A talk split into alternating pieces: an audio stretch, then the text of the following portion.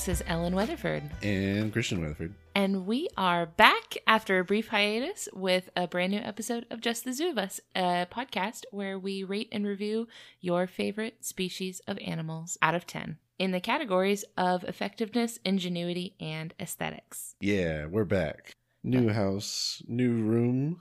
Who is this? New office, who dis? Christian and I are not zoological experts, but we do a lot of research for the show and we try really hard to make sure that the information we're giving you guys is as accurate as we can get it. We really are trying our best out here, but if you are a zoological expert and we have messed something up, please let us know and we will make it right. For sure. We try real, real hard. We do. Uh, Christian has been uh I've been watching Christian do his notes pretty much for the last 45 hours.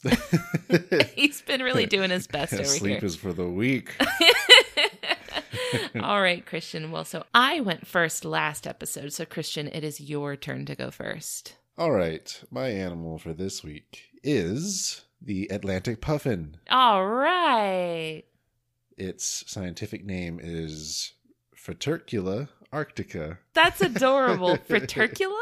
F R A T E R C U L A. Fratercula.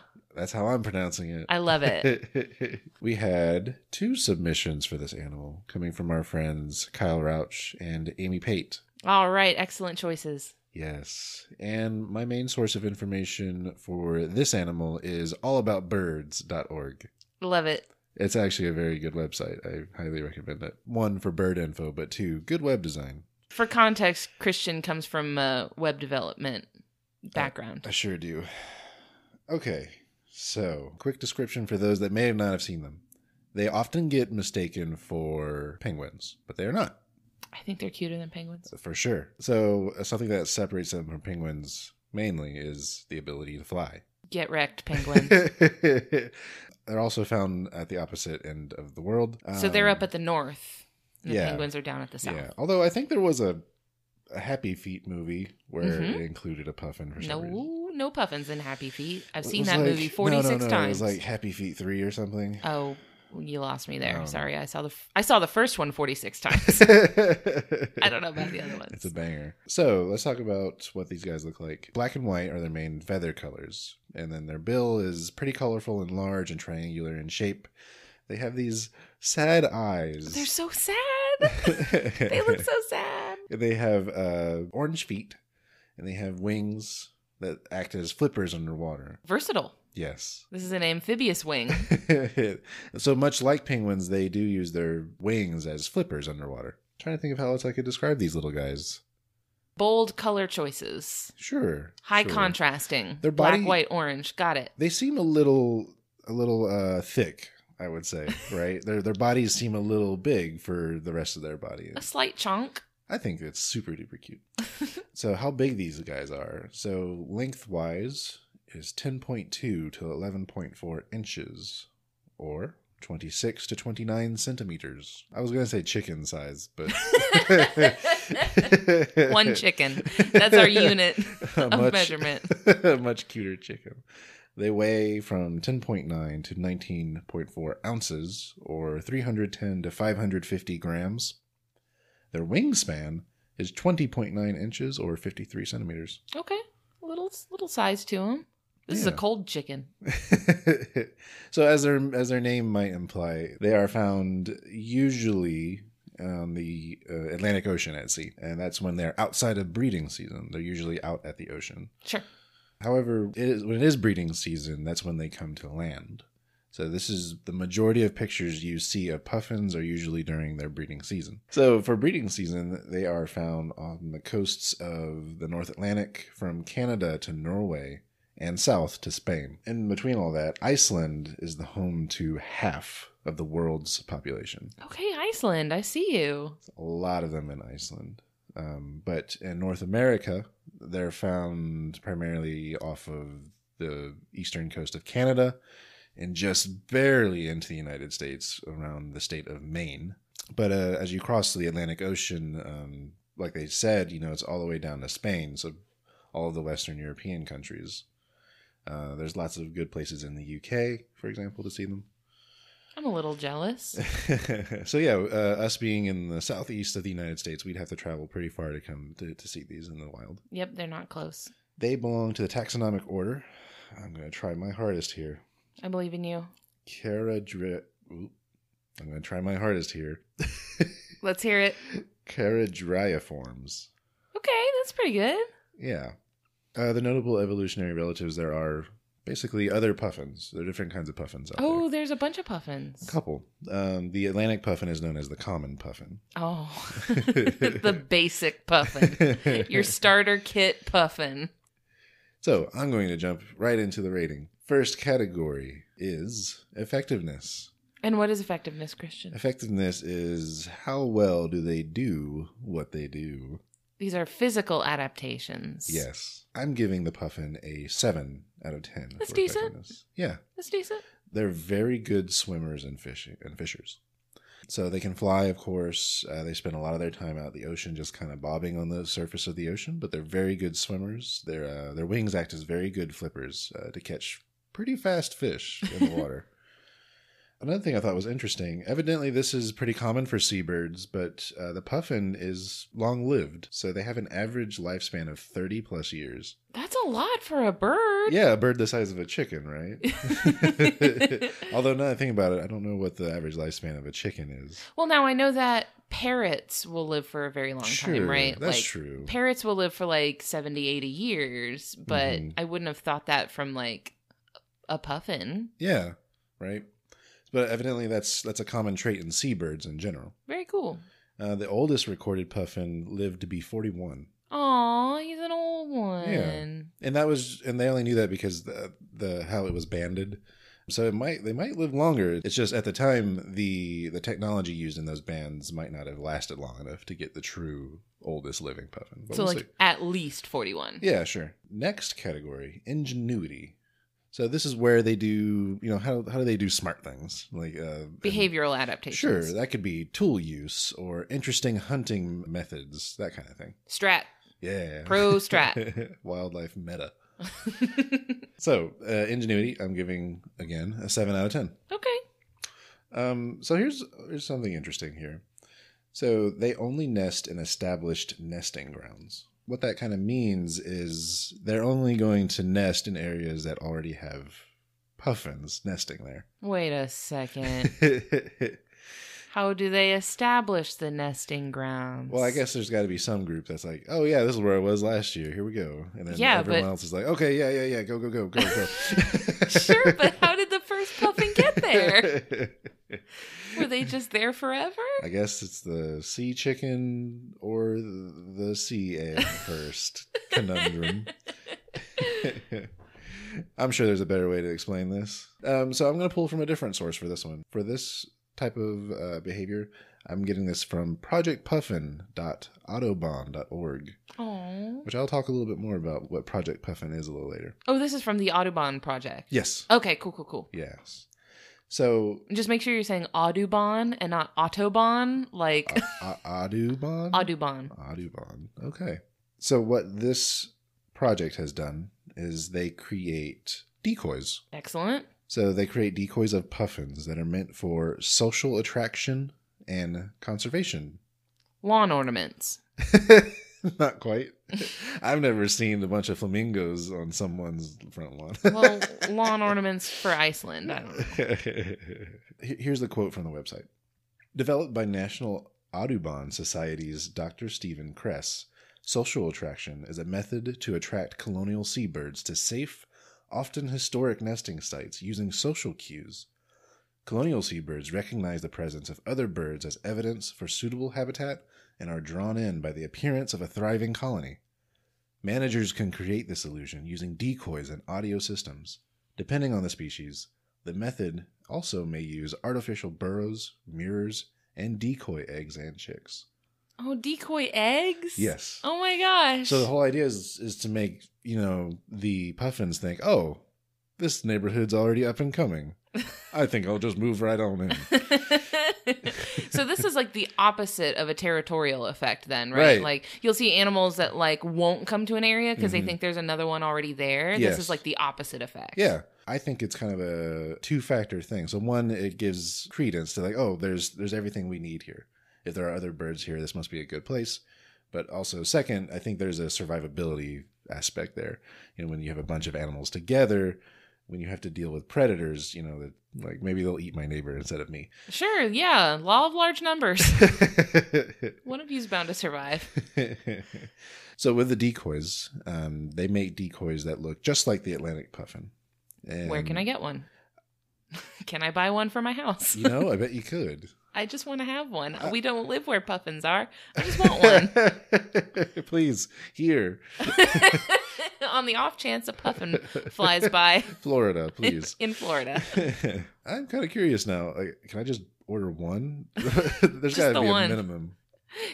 Amazon Prime. So one of the things that made me look for this, and you actually pointed this out to me, but there was a social media post that showed a picture of one of these decoys and a real life puffin standing next to it. So the decoys are usually built with a metal rod, just a single metal rod um, stuck into the ground or a base of some sort to keep it looking like it's standing. Mhm. So the whole idea of this little social media post was like, oh, look at this puffin, and the puffin has one of its legs up. It looks like it's imitating the decoy. Yes, it's it's adorable. Yeah, It's so yeah. cute. I couldn't find any real credence to this idea. Uh, it may have looked like it was like a one-time thing. It's not like all puffins are out there learning to stand on one leg. Oh, I was like, It's- maybe it was just like a lucky shot. Like the photographer just happened to take the picture as the bird was like moving in a way that made it look like it was Well, I mean- like standing on one leg. I mean, at best, yes, this single puffin was imitating, but it's it's not like it's something catching fire among the the puffin populace. this is not a this is not a trending topic. This isn't the the latest craze. yeah, Like how like in like 2010 or so there was planking, then there was dabbing, and now there's there's puffining where you just stand on one leg. right. So I'm going to move on to the final category, aesthetics. Can't wait. So, as uh, our listeners can probably guess from how much I've been gushing over this bird thus far, Well, they don't know this, but you've been doing this all day long. it's true. all day long. so in our office, our computers are set side by side, and I've all day long I've just been listening to Christian periodically, maybe every twenty minutes or so. I hear they're just so cute. yep, that has been my life for the past several hours. So, aesthetics 10 out of 10. no surprise there. Um, as I said before, and I will say again, super duper cute. Yeah, for real though. It, they have the sad eyes, and then they have the big old schnoz of a nose. it's just so cute. they make kind of cute sounds too. Do they really? Yeah. Uh, they're kind of like a, I wouldn't say honking exactly. It's, it's they look like they would honk. Uh, uh, listeners, just go out, find some audio, treat, look- treat yourself. They look like they would honk because of the shape of like Right. they're they're they have that really like thick beak. yeah, so, So they- they have a triangular bill. They have a black collar that separates their face and their white belly. Oh, they're dressed up all nice. Right. They have black wings, and their back is also black. So precious. But however, I didn't know this about puffins. They look different depending on the breeding season. So outside of the breeding season, their face is grayer, and the bill lacks the yellow highlights. Huh. Yeah. That's really interesting. right? So most pictures you see of puffins are usually during the breeding season, which kind of makes sense because the only way you would see a puffin outside of the breeding season would be at the open ocean. But There are pictures though out there of them outside of the breeding season. It's just most of them are on land or close to shore during the breeding season. Sure. And while we're talking about it, the juveniles, uh, their bills are reddish orange, and they're also the bill itself is smaller. Are the baby puffins also cute? I saw one picture of baby puffins. It was uh, a little a little chick with black feathers. Oh. It was very cute. I feel like with birds, you get the opposite effect that you get with most other animals. Where with most other animals, the baby version is much, much, much cuter than the adult version. But I feel like with birds, it's the opposite effect, right? Baby birds are usually hideous. I feel like baby birds usually do not, with the one exception, I think, being the ostrich. Baby ostriches are very cute because they have all the feathers. Aw. And then when they grow up, they have like bald heads and necks. But when they're babies, they have all these downy feathers. But so I was wondering if like the puffin being very very cute, I was wondering if like the babies I mean, as far as bird chicks go, I say they're cute. is the chick cuter than the adult? No. well, there you have it. So yeah, ten out of ten aesthetics. I guess they grow into their looks. Sure, as many of us do. They're late bloomers. so for with three scores of a seven, seven, and a ten, that comes out to an overall score of eight out of ten. It's decent. Right. It's pretty good. So I've got lots of fun facts for these birdies. Yes. but first, let's talk about conservation. Okay. They are listed as vulnerable. Oh. In North America, in particular, there was a big problem with them being overhunted. So they were hunted for their meat, feathers, you name it. They don't really look like they would have that much meat on them, do they? They do, though. oh, really? I actually came across a somewhat upsetting picture of several defeathered puffin bodies. Uh, Skip, skip, skip, skip, yeah. skip, skip, skip. but yeah, I can see why they're hunted. It's it's the kind of bird that you would get enough out of to hunt. Sea chicken. exactly. So yeah, they were overhunted in North America greatly, uh, so much so that they were gone from the United States entirely. Oh, geez. Yeah, uh, still in Canada though. We didn't deserve them. Yeah. No, but here's where Pro- Project Puffin comes back into play that I mentioned earlier. Project Puffin, you know, with their decoys and everything else they were doing, uh, uh, another part of their project was getting uh, puffin hatchlings from other places and bringing them to islands in North America, uh, specifically the United States. So now there is a population of about 2,000 puffins that breed in Maine Aww. or islands off of the coast of Maine, rather. Welcome back, puffins. Yeah. So some of the things are vulnerable too.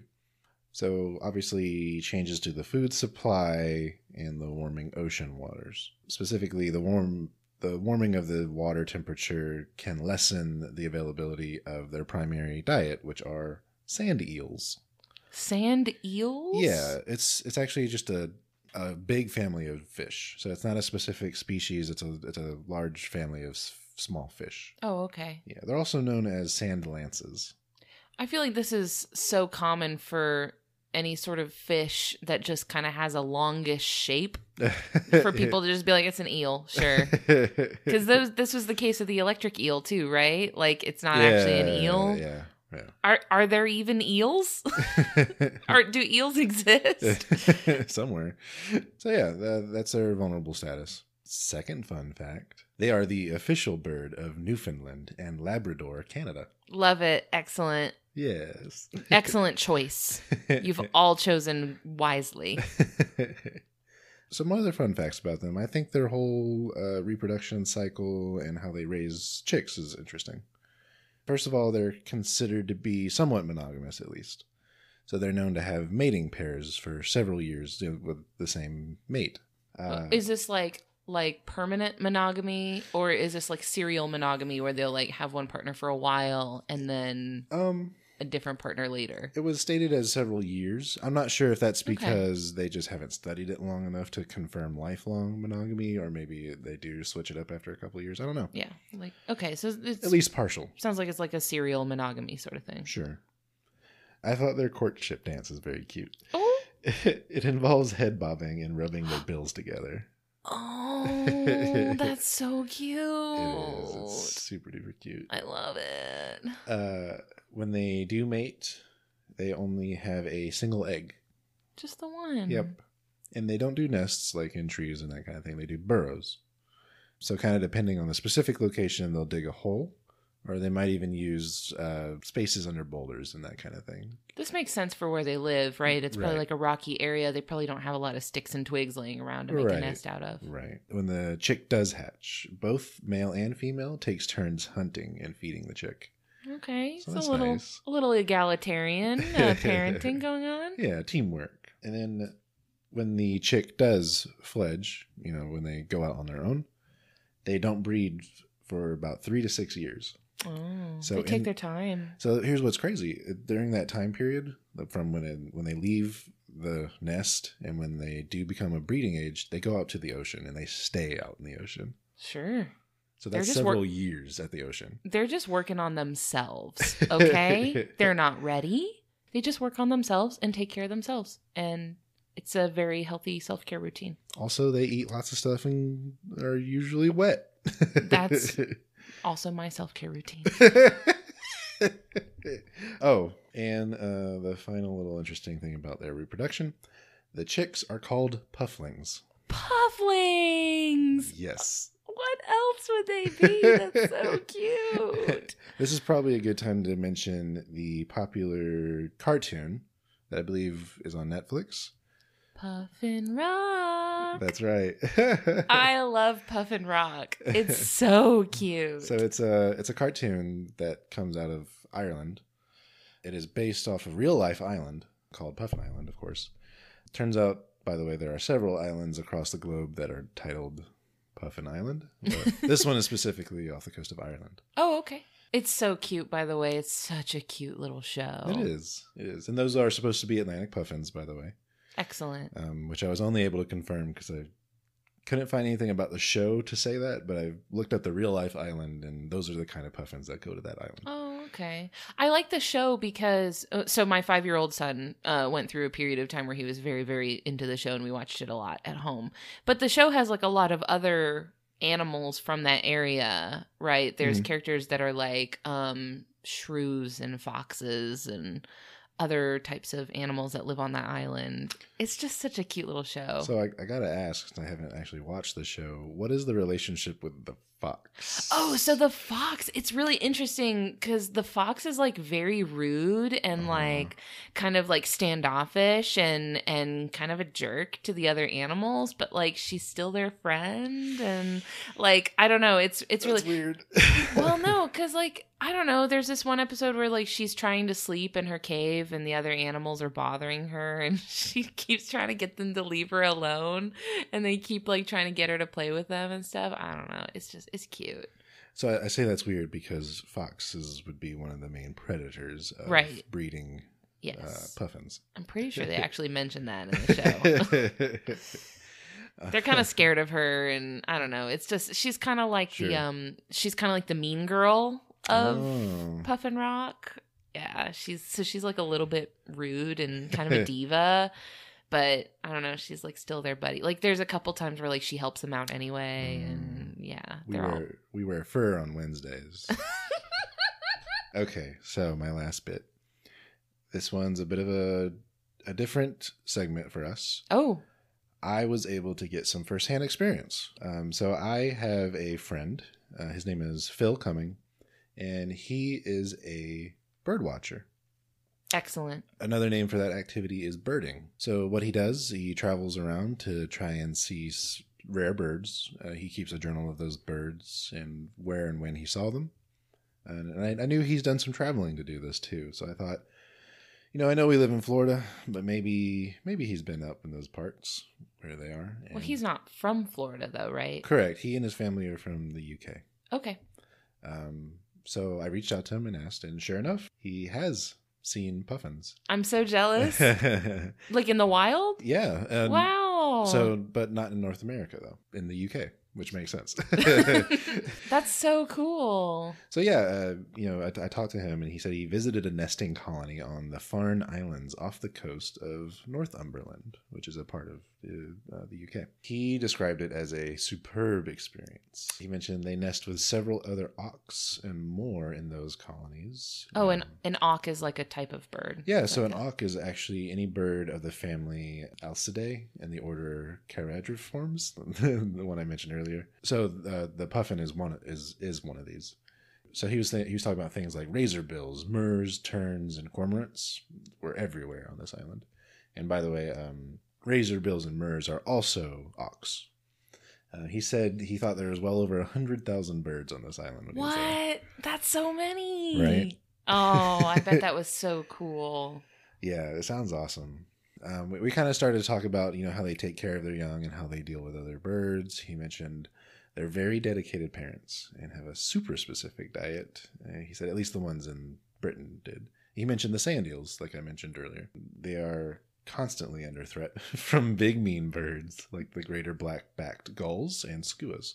Oh, you leave them alone. Yeah, so The skuas were the mean birds and happy feet. I think so. Yeah. I think so. So one they'll go for chicks and eggs, of course. Um, but also they participate in stealing food while the puffin is trying to feed their young. Oh, Um, we've talked about this before. Yes, and the term escapes me now. Kleptoparasitism. There it is. So yeah, so these kind of birds, you know, as the puffin is bringing back fish for their chick, uh, they'll have a, a big mouthful of these fish. Um, you know, these these big birds will bother them until they drop the food, and then the the bigger bird will just go take that food. Rude. Yeah, honestly. Can you not? so it was great chatting with Phil about about puffins. Excellent. We love to hear firsthand accounts of wildlife encounters. So I would urge anybody who has any like really cool wildlife stories to send them to us and we will uh, give you a shout out and share your experience on the show. Yeah, I'll even narrate them in a dramatic tone. I would love that. I would love that. We need to make that a new segment. Excellent. All right, my dear. That was the Atlantic Puffin. Well done. That was great. Thank what a good animal. Thank you. And well reported. Thank you so much. You're welcome. All right, hun. What animal have you got for us this week? This week, I am bringing to the table the aardwolf. Ooh. The scientific name is Proteles cristata. It means no worries What? for the rest of your days. no, it doesn't. Proteles cristata. Oh, no. How long have you been waiting to do this? so the Aardwolf was requested by our listener Riley Elmgren. Thank you, Riley. This was a phenomenal suggestion. I'm very glad we got to talk about it. And just before I really launch into it, I'm getting my information from the Kruger National Park and the Animal Diversity Web, which is a learning resource that is hosted online by the University of Michigan. Oh. They have a lot of they had a lot of really good inf- information on the aardwolf. So to introduce you to the aardwolf, they're about they're between one and two feet tall at the shoulder. That's like one to two chickens. Um, for our metric listeners, that's forty to fifty centimeters. I thought you were saying, here's our units in chickens for our metric listeners. Well, you already introduced the chicken standard. So, um, 15 to 33 pounds or 7 to 15 kilograms. This is about the size of our dog, except a little taller. They're a little more slenderly built. They do look very dog like. Hmm. They are, you know, a quadruped, carnivore, have that kind of look about them. They are, you'll find them in Eastern and Southern Africa, and you'll really get what their appearance looks like when I tell you that their taxonomic family is Hyaenidae. ah, Yeah, this is actually a type of hyena. okay. So there are four species in the hyena family. The other three are the spotted hyena, the brown hyena, and the striped hyena. Hmm. So the aardwolf is farther removed from the other hyenas, so it looks very different from the other ones. The other three, mostly they're they're more closely related. They kind of look like each other. The aardwolf is very much distinguishable from those.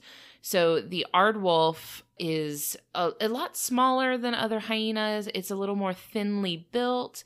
It's kind of little. It has these little tiny little feet. It is kind of slender. Its fur is this tan brown color with black stripes. It has the a black muzzle and a black bushy tail Oh, and it has these really big triangular ears and a, a mane of long fur on the back of its neck that uh, it, it goes down the back of its neck and all the way down the spine and when it's agitated the hairs stand up straight to make it Oh. look bigger but um, it looks like a dog it looks a lot like a dog it looks like a jackal or a fox or something like that and hyenas for the most part look like dogs right sure. they're actually in the Feliformia suborder, which means they are more closely related to cats than dogs. Huh. Yeah. The aardwolf is just basically a little hyena, it's just a tiny one. Now, for effectiveness, I gave the aardwolf a 9 out of 10. All right. Whereas the other species of hyenas are carnivores that Mhm. eat meat, and they're kind of known for that like bone crunching power. Yeah. Aardwolves are specialized insectivores. Really. They eat bugs. Specifically, they eat termites. And even more specifically, they eat harvester termites of the family Trinervitermes. Whoa. Hold on, let me try again. Trinerviterm Trinervitermes. Okay. So these these are also called uh, snouted harvester termites. These are actually toxic to eat. They produce a toxin that discourages predators since they actually forage for food up on the ground, not like hiding underground or they don't like burrow underground or anything. They they forage above ground. And their self-defense mechanism is a toxin that they produce. Hmm. But the aardwolf is immune to the toxin Ha. and can eat them without any problem. The aardwolf is it's immune to this toxin, which I gave it a, an effectiveness point for uh, resistance adaptation.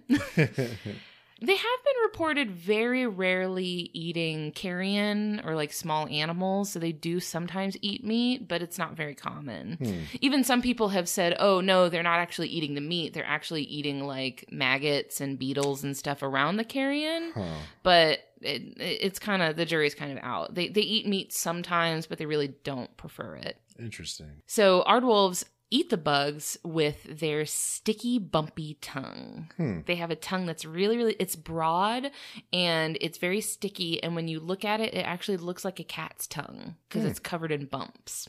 So that's for for gripping the termites. It picks them up off the ground by licking them.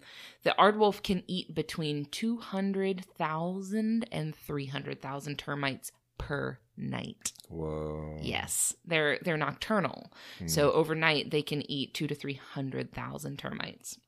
So hyenas are known for their really really powerful bone crunching teeth, right? Yeah.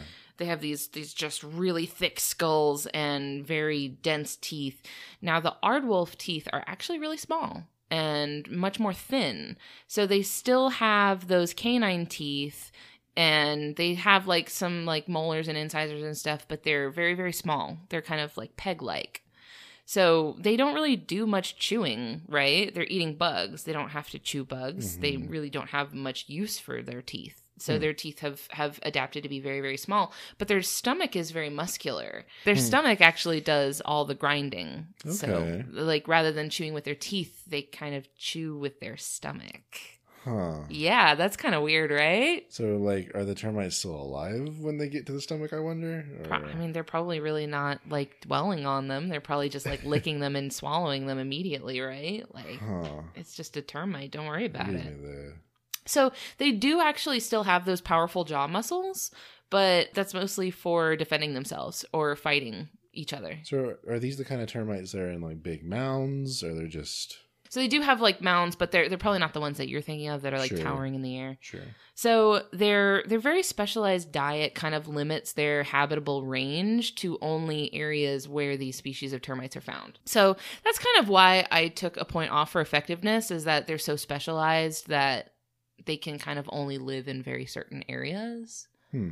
You know, like they don't have a lot of versatility, but they're they're super specialized, so they're really good at doing what they're doing. Hmm. They just have this one thing that they do and that's eat bugs. but they're really good at eating those bugs. So yeah, that's my nine out of ten for effectiveness. They're they're well adapted to eat these little dudes. Ingenuity, I gave them an eight out of ten. So I didn't really know how much I was going to find on Aardwolf intelligence, but I found a couple of things. I thought this was really interesting, even though they're fully capable of it. Aardwolves do not eat all of the termites in the colony. Hmm. They only eat some and they leave behind enough live termites to repopulate. okay. And then they move on and then they they will revisit that mound every few months or so. Hmm. So they'll like give the termites time to build their numbers back up and then a few months later they'll come back and and eat again. They're allowing their food to regenerate. They're not devastating the population even though they could. That's pretty smart. Yeah, I thought that was pretty bright of them. So they do this by memorizing the location of mounds of termites in their territories, and they cycle through those mounds throughout the year to make sure that the termite supply is replenishing itself. So during the year, they're going from mound to mound. They they have this territory and they know where all the termite mounds are, and they'll visit each one like throughout the year to make sure they're cycling through and give all the termites a chance to rebuild. That's pretty awesome. Yeah, so that takes a lot of smarts, right? You have to like know your territory well enough to know where the mounds are, which ones you've been to recently, which one it's time to go to again. Like it just it takes a lot, right? I mean, even we as humans mess that up. I could not do that. Well, what I mean is, uh, you know, just like we were talking with a puffin, you know, we we often overhunt things. Yeah, we ourselves have not figured that out yet. so, yeah, I gave the Aardwolf some points for for using moderation. yeah, For they're they're using moderation, so they're being responsible. For Unlike sure. some species I know. So something else that I thought was neat is that the Aardwolf is nocturnal, so it spends the daytime resting in their underground dens to escape the heat. But during the winter, their favorite termite, the snouted harvester termite, goes inactive. So they eat a different species of termites to kind of bide their time until their favorite ones come back out. Hmm. So the ones that they eat during the winter are active during like the afternoon time so the aardwolf will actually switch its habit up and become diurnal so that it's awake early enough to catch Ah. these termites when they're out Huh. yeah so they'll like adjust their activity cycle to match their prey okay. i thought that was pretty cool Yeah. Other species of hyenas live in packs, and they typically will have a den where the whole pack lives together.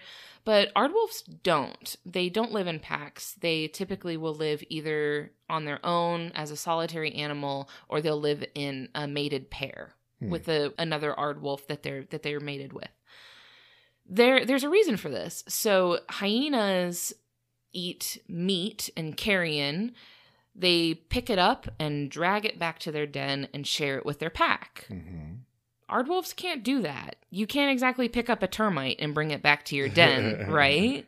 So they they don't really have a prey that they can share with other members of their pack. So there's no reason for them to be in a pack, right? They can't share. Hmm. So that's why they don't live in a pack because it would not benefit them. They can't bring termites home, so they have to forage for themselves.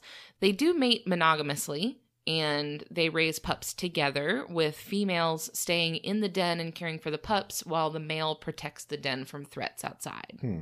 So not as egalitarian as the puffins, but but a similar dynamic, right? Well, they'll have like a mated pair that that stays together and raises the offspring. So that's my eight out of ten for ingenuity. I think they're pretty bright little critters. yeah. Aesthetics.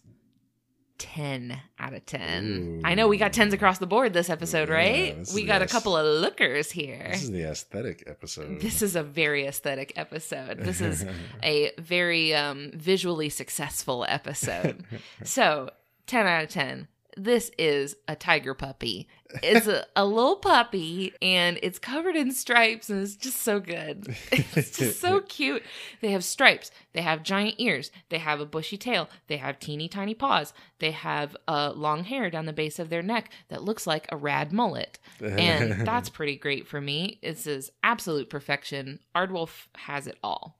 If you've ever played the video game The Last Guardian, some visual inspiration for Trico in The Last Guardian was from the Aardwolf. I could see that. Yeah, you you see it more so in the face because Yeah. Trico does have like those big, huge paws and like kind of some more like cat like qualities, but you can really see it in the face. It's like pretty much the exact same um, muzzle and ears and like head shape, and even the same black muzzle with like the black sort of almost tear marks down Huh. the side.